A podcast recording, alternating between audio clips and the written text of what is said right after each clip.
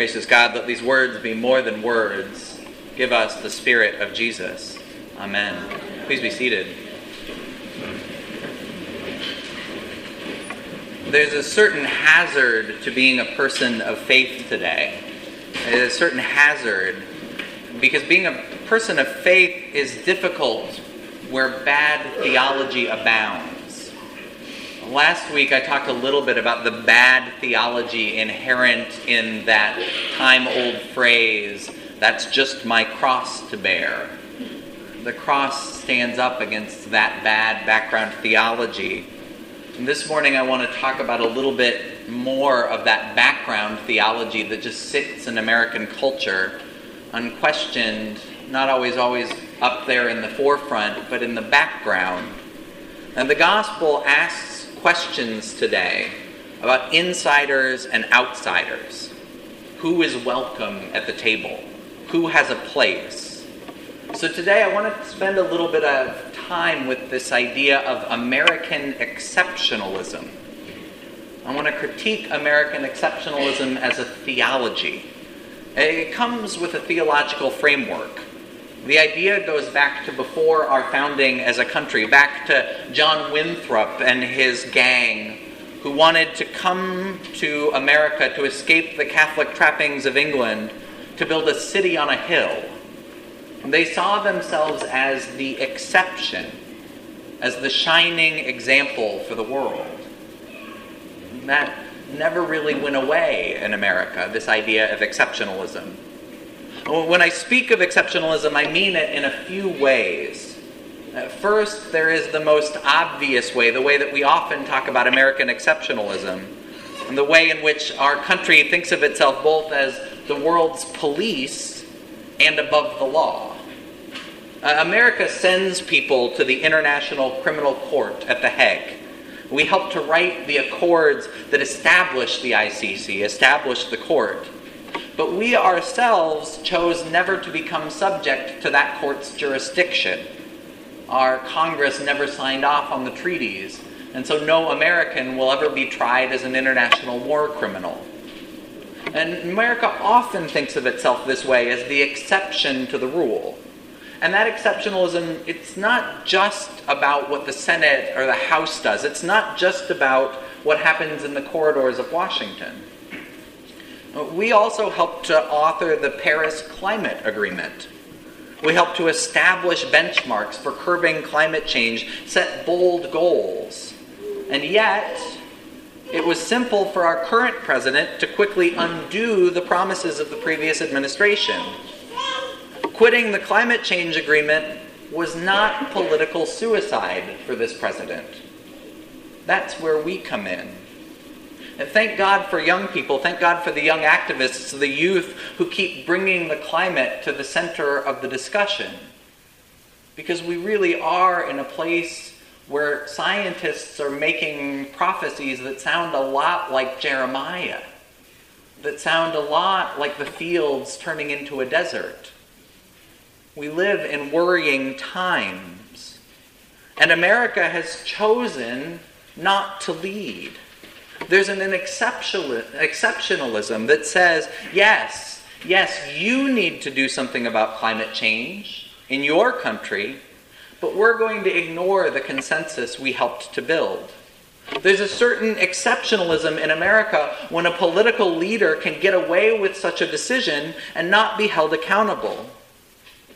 That America exceptionalism to the international rule, it, it's that first and most obvious sense. But it's built on a second sense of exceptionalism, a, a sense that's as old as our country, if not older. The first understanding relies on the second one. And the second aspect of exceptionalism runs deep.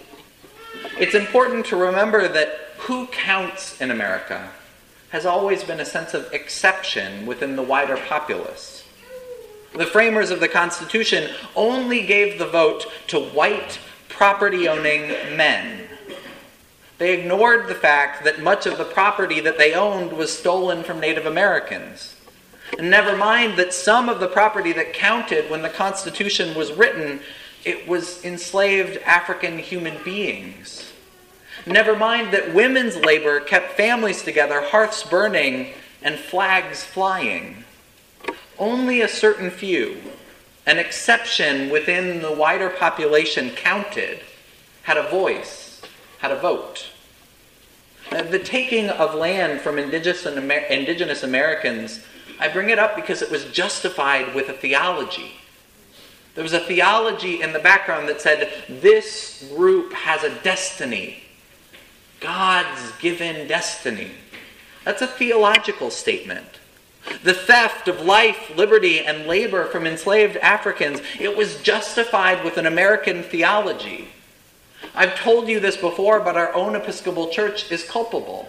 Along with many other churches, our baptismal promises during slavery included a promise made only by slaves to obey their master. There's a theology that is operating in the background of this idea of American exceptionalism. In this idea, in this background, some of the worst abuses in American history were justified with church teaching. This idea that European, white, male, landowning Americans had a special role in God's drama. The rights, even the lives of others, were secondary at best. A certain class of person was deemed exceptional, the worthy few. Finally, there's a third kind of exceptionalism that's a bit new.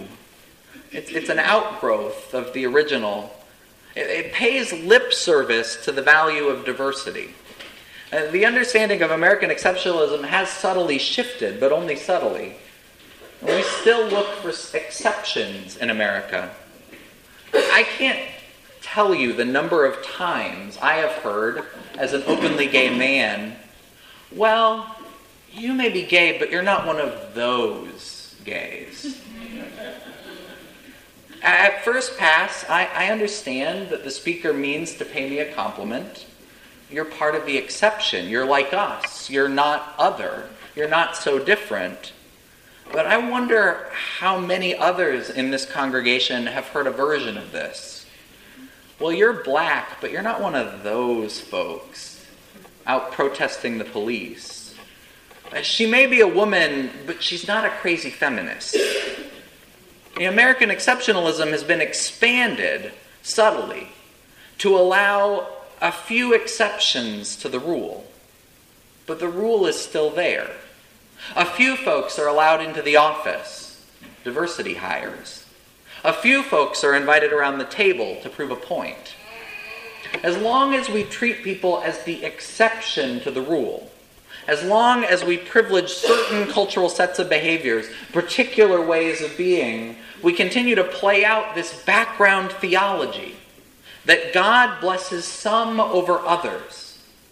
It's a theology, and it's a dangerous theology in the background of our exceptionalism. And this morning, Jesus offers something else. Jesus offers an understanding of God that is more challenging, more daring, and frankly, far more beautiful. Jesus tells two well known stories today and the story of the woman who searches her home for the silver coin, but more iconically, the story of the lost sheep. And I, I use that word iconically literally. Often Jesus has been depicted through the history of the church carrying that sheep on his shoulders, the shepherd carrying the lost sheep home. We've heard this story, but do we understand Jesus' background? Do we understand the push Jesus is making against the status quo? Let's reread how Jesus started telling these stories. At the very beginning of our section today, Luke writes The legal experts were grumbling, saying, This man welcomes sinners and eats with them. It's always the lawyers, isn't it? Uh, pause here. Jesus tells the story because the religious lawyers didn't like the folks gathered around his table. And Jesus was inviting outsiders into the party, into the house, in to break bread. And Jesus brought in all the wrong people. It's in response to folks who are offended by Jesus' gathering, by the sinners, the tax collectors, the outcasts he keeps company with, that Jesus says, and suppose one of you had a hundred sheep and lost one of them. Wouldn't he leave the 99 in the pasture and search for the lost one until he finds it? Now, hold on a second, Jesus. There's an assumption there. Wouldn't he leave the other 99? Think about who Jesus is talking to. Think about who's disputing with him. Would these men of power and wealth are they the kind who would risk the 99 for the sake of the one? Are they? Uh, remember, this is not an enclosed pasture. This is a long time before the invention of barbed wire. Leaving the flock was dangerous. Would these folks leave the pasture, risk the other sheep? Would they risk the 99 for the sake of the one? I'm not sure they would. I find myself asking if Jesus is preaching about a very different kind of exceptionalism here. Uh, to Jesus, no sheep, no citizen, no country, no class, no one is exceptional. To Jesus, everyone matters, every single one. No one is left behind. God cares so much that God will risk the safety and comfort of the many to save the few. Jesus points to a vision of grace, a vision of caring, a vision of love. That vision is what is truly exceptional. Unless all God's flock is accounted for, the work is not done. Friends, we live in a world with a strong background theology. And that theology points out the exceptional people. It's a theology that lifts up a few folks and says, see how successful they are. See how wealthy. See their wonderful houses, their kids who somehow got into the best schools. See them? They are those who are blessed by God. We don't often explicitly state that theology, but it's there in the background. It's a theology that, for the sake of lifting up a few insiders, has relied on created, creating and using outsiders. And this theology plays out in our views about race, about gender. It's a theology that's in the background of our discussions about immigration, about who is entitled a chance at making a better life in the land of the free, the home of the brave. It's in the background around the way that we talk about women, the way that we talk about rights. It's there quietly. And for centuries now, this theology has been there in the background, the dominant understanding of Christianity in our country. But the God Jesus preaches about is so much more loving, so much less petty. The God Jesus knows, the God Jesus wants us to embrace, the God Jesus wants us to proclaim, that God requires a different theology, a different understanding. The story of the lost sheep, it's a well known story, but how well do we know that this is a story about equity? A story about a God who embraces those who have been called sinners. It's a story about a God who chases down the ones who are left behind and brings them to the table. This is a God who does not respect human boundaries. This is a God who loves those that have been told they don't count. This is a God who pursues you, whatever you've done, wherever you've been, whoever you love, whatever your backstory. This God chases you down. This God lifts up those who the world would count lost. Jesus, God, is a God who doesn't leave a soul alone, who can't stand for one, not even one person, to be left out. This beautiful vision of God brings all people, lifts up all people, carries them home. Doubtless, you'll ask me about that final line then. That's great, Mike, you'll say, but then why does Jesus say that the sinner has to change heart and mind? Or in the more traditional language, why does the scripture say the sinner needs to repent?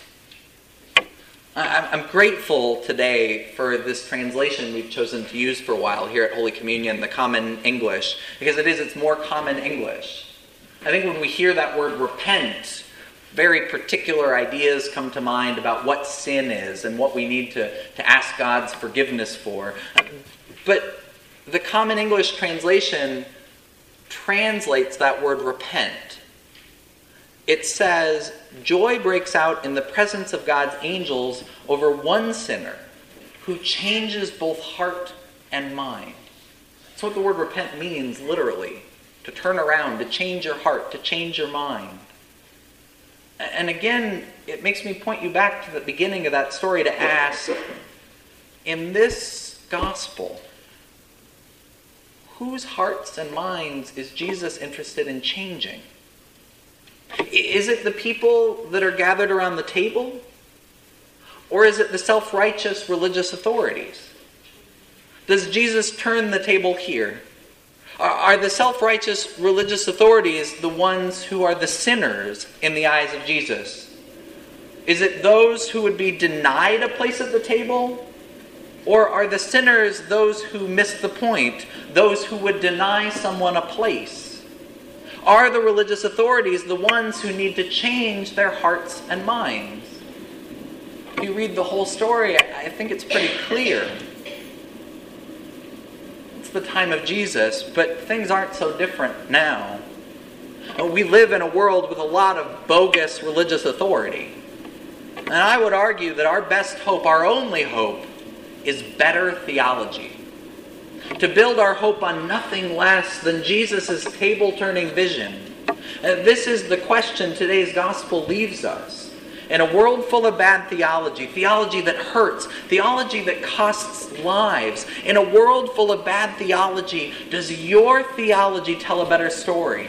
Does your understanding of God tell a better story? In a world where many believe, many preach, that God blesses the few at the expense of the many. What is your story? What good news do you have to share? I don't think that the answer to bad theology is no theology. I don't think that the answer to bad theology is shutting down the church. That's not it. The answer is better theology. How do we reflect a better theology? How do we help people to know that God doesn't choose an exceptional few? How do we show folks a love that is so exceptional? What is so truly exceptional in our world is that God chooses not a few, but each and every person, all of us. And it's said that St. Francis once said, Preach the gospel always. When necessary, use words Episcopalians love that one. Makes it sound like you're off the hook for preaching with words. It's not the case. Sometimes it's necessary. But it's not just the words that count. How do we show folks?